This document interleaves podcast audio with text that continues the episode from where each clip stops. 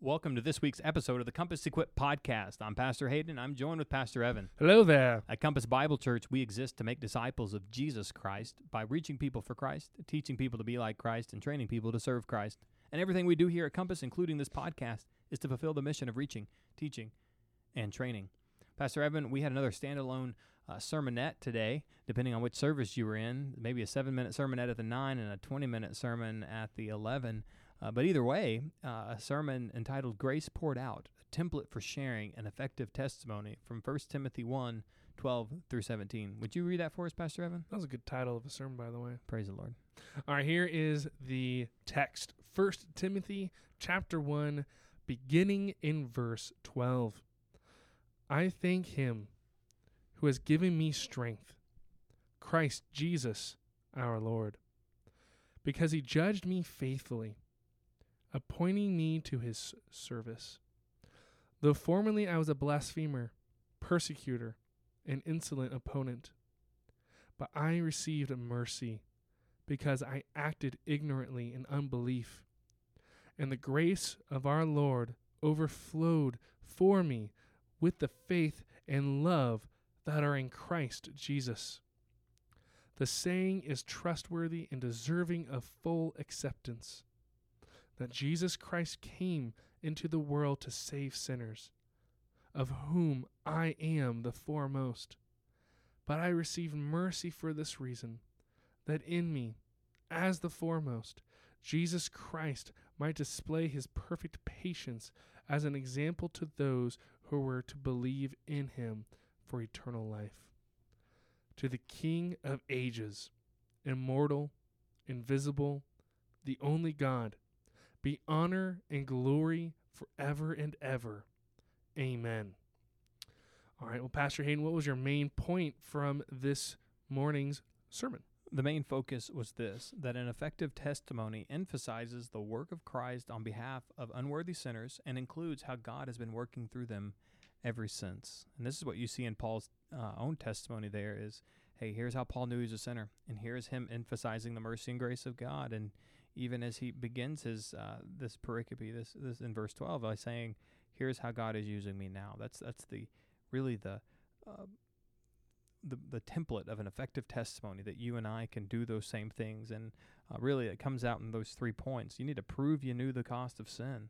You need to know, hey, do you know you were a sinner? I mean, that's how we know we need Jesus. No one can know they need Jesus, the least the Jesus of Scripture, unless they confess that they're sinners. I mean, we see that even in the beatitudes that we have learned about uh, over the past couple months previously was you got to know you're broken. You got to know you're poor in spirit right? You got to recognize that you need a savior. And so it's important in a testimony if it's going to be effective to prove you knew the cost of sin. And then uh, point number two to emphasize christ's work on your behalf that you need to spend most of the time in your testimony focusing on christ who he is and what he has done if you want an effective uh, effective testimony. Uh, unfortunately, too many people spend so much time on themselves, uh, and it actually cuts away from the effectiveness of a testimony. Which often people they believe if I just tell them how bad I was, it'll help them see. Uh, it'll help them better see the gospel, but it really it's in the contrary. Everyone knows they're sinners. I should say everyone, right? Everyone may everyone knows that they fall short. Everyone knows that they're not perfect. Now, most people don't want to confess to being a sinner, which is the problem there when it comes to the gospel. Uh, but you don't have to prove how bad you are to uh, to make your testimony better. Uh, your sin and the goodness of Jesus Christ is going to make that very apparent in the goodness of Christ. So the more time you spend, contrary to what you think, uh, the more time you, the less time you spend on you, and the more time you spend on the person and work of Christ, the more effective your testimony is going to be. And then finally, an effective testimony is going to, like Paul did, share what God is doing in your life now. I mean, we're going to talk about that as we kind of move throughout this podcast, but we got to make sure that we're talking. Here's how the Holy Spirit is in continually engaging in my life as a redeemed uh, believer. All right. Well, Pastor Hayden, we had a question from online saying, Could you share some verses to study when questioning if you are really saved versus just thinking you have been saved? No, this is a, is a great question. Very good question. Particularly because, uh, and we said it in the Life Group Leader podcast, but we had the privilege of leading someone to Christ in the uh, auditorium just, you know, a couple hours ago. Well, you, you did. I don't Yeah. take credit for nothing. Well, yeah. Well, the, I saw you from afar. there there it was. You know, right there. You know, this guy comes and says, I, I comes up to me. He says, I, you know, I'd like to know more about this. I, and I, I'm not sure if I'm saved. He then confessed he's deceived himself uh, throughout his life, and uh, you know, had this exact question, and uh, had come to real, real, realize after we looked at scripture and his testimony up to that point that he knew he was a sinner, but never had trusted in Christ for salvation, and he did in that moment, and it was such a praise. Uh, but I mean, I can think of a lot of scriptures. I mean, Matthew seven's a great place to sit. Uh, in that, uh, First John, really the whole letter of First John. I would say the study. helpful. I would begin studying the whole letter of First John, and here's the reason why. the The whole point of First John isn't found in First John five thirteen. It says, "I write these things to you." Okay, that's the whole letter. Who believe in the name of the Son of God? Who say you believe in Jesus? aka I believe I'm Christian. That you may know that you have eternal life. So if Mm, you want yep. assurance of if you have eternal life, read First John. Right. First John's good. Uh, Matthew 13, Parable of the Sowers is really good. Uh, the book of James is, is kind of like, if you're not saved, the book of James is, you're not going to like it. He's gonna whip you. Yeah. And even if you're saved, you're going to have some conviction. You're going to have a lot of conviction. I think but- it, in the book of James there's a couple passages. James 2, 14 through 26. Ta- This is actually really good. James 2, 14 to, through 26, talking about people who claim to have faith, but which faith is it? Is it saving faith or dead faith? That is an excellent passage from the book of James Mm. to study through. that's good. And then um, there's one more. I think James James chapter f- oh James chapter three, verses thirteen to eighteen, talking about what wisdom do you have that is it leading to bitterness and selfish ambition, or does it lead to peace um, and gentleness? And so, what is the outcome of your life? And so, it lead to what wisdom are you submitting to? There you go. I think those are a good place to start if you are wondering about your own salvation. I think I, I think I had one or two more. I wrote a lot of them down. Um, oh, pardon me, everybody. I'm sorry. Oh, Second Corinthians seven eight through eleven. This will describe what repentance looks like. The, the difference of feeling sorrow for my sin and sorrow for my sin. Mm. And so, for example, Peter and Judas both betrayed Jesus, both felt sorry about it. You know that Judas actually felt guilty, went back to the Pharisees, said, I can't take this money. I have betrayed an innocent man. That sounds like he's admitting his sin and he seems like he knows he's guilty. and he's a repentant. It seems like he's repenting. Right. But why isn't Judas saved? Why? Because he le- it led to death. He hung himself. And so it wasn't a sorrow that led to him submitting to the forgiveness of Christ. It led to his. Right. It was a worldly grief. Mm-hmm. And, and that's the point there is a worldly grief. Like he didn't want to surrender to Christ. Uh, he wanted to, he wallowed in his own sin. He, uh, yeah, and, and obviously that was really evident by the way that he ended his life, which, you know, even in our, in, in that culture, to commit suicide was, I mean, you know, the taboo's not even the word for it. It's like, I'm guilty, you know, uh, and I'm not, re- and I'm not repentant. Mm-hmm. So those are some passages to jot down and study. And if you have more questions, if you're part of a life group, get a meeting with your life group leader. Absolutely. And if you if you're not, get a meeting with uh, one of us. If you're not in a life group, get in a life group. but if you're new to our church and you're listening to this, definitely come reach out to a pastor. All right. Well, Pastor Hayden, I wrote down some questions uh, for us based on your sermon, uh, kind of focusing on point number one, proving that we knew the cost of sin. Here, here's a question How does understanding our sinfulness help us appreciate what Christ paid for?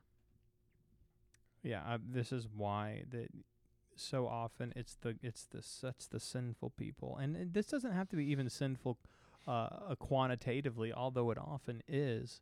Uh, those who have sinned the most understand the grace of God the most, uh, and that's so, that's often so true. It doesn't have to be that way all the time, but often it is. And you see that this the worst understand the grace of God because they understand that there's no reason why I should be forgiven. I sin so much. I have so wronged the people around me, and I have so, in the presence of God, been such uh, an enemy.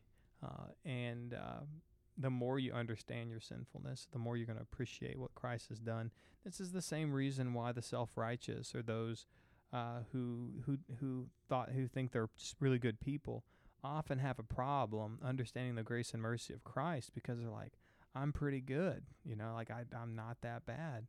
Uh, but it's it's this it's exactly like the account of the uh, tax collector and the Pharisee in the temple, uh, and you have the the tax collector who knows that he's a robber and a thief and unjust, and he beats his chest and he he says, "Lord, forgive me." Uh, I'm a sinner. I recognize that I'm I'm wrong. And then you have the self-righteous Pharisee over there, who thinks he's a pretty good guy, says, you know, thank God that I'm not like that guy. You know, it's like, wow. That's Luke 18 verses 15 to 30, which is another great go. passage of study. Yeah, absolutely. So yeah, I mean, th- there's your good example of saying that that's why uh, understanding your own sinfulness helps you understand and appreciate the grace and mercy of Christ. Well, speaking of uh, Judas, um, remember the woman who uh, anointed Jesus' feet with her tears. Um, Jesus even said this words in Luke 7:47. Luke 7 verse 47. Therefore I tell you her sins which are many are forgiven for she loved much, but he who is forgiven little loves little, essentially saying yeah. When you really understand your sin, you're going to say, "No, I need to keep like I am I am sinful God. Right, I'm going to overflow with grace on other people too, right? Who loves much, right? Yeah, exactly. absolutely. All right. And then point number two, emphasizing Christ's work on your behalf. You know, the temptation maybe when we share our testimonies is to make it about us. When we're trying to make it about Jesus, but we spend 45 minutes about our beginning from the where we were born in the hospital to where we are presently. So, uh, what what temptations do we fall into when we talk about us more than we talk about Jesus when sharing our testimony? Yeah, I mean, th- well, the the clear, easy answer to this is you're going to make your testimony less effective, and it's counterintuitive, but focusing on yourself, e- even if you were the baddest person on the block, is going to uh, mitigate the effectiveness of your testimony because you you will because you're spending so much time on you are going to spend less time on the person and work of Christ. And so your testimony for it to be the most effective, you need to spend the most time that you can talking about the work and the person of Christ on your behalf. It's not hard for all of us to grasp the fact that you are a sinner. What is necessary is for you to be able, in your testimony, to articulate, here's how I knew I was a sinner. The rest of that testimony needs to be about the person and work of Christ and what he's done in your life since. And if you can do that, because people are going to be listening to your testimony, and everyone's going to resonate like, oh, he's a sinner. Oh, me too. I get that. I get that. I get that. Okay. Uh, but what they're going to need to know in order to respond to the gospel is who is Jesus and what did he do? And the more time you spend talking about who Jesus is and what he did, the more they're going to be able to grasp and understand, hmm, that's the difference. Not him, but Christ. And so, yeah, if you want an effective testimony, you're going to need to emphasize in the the majority of your testimony the person and work of Christ.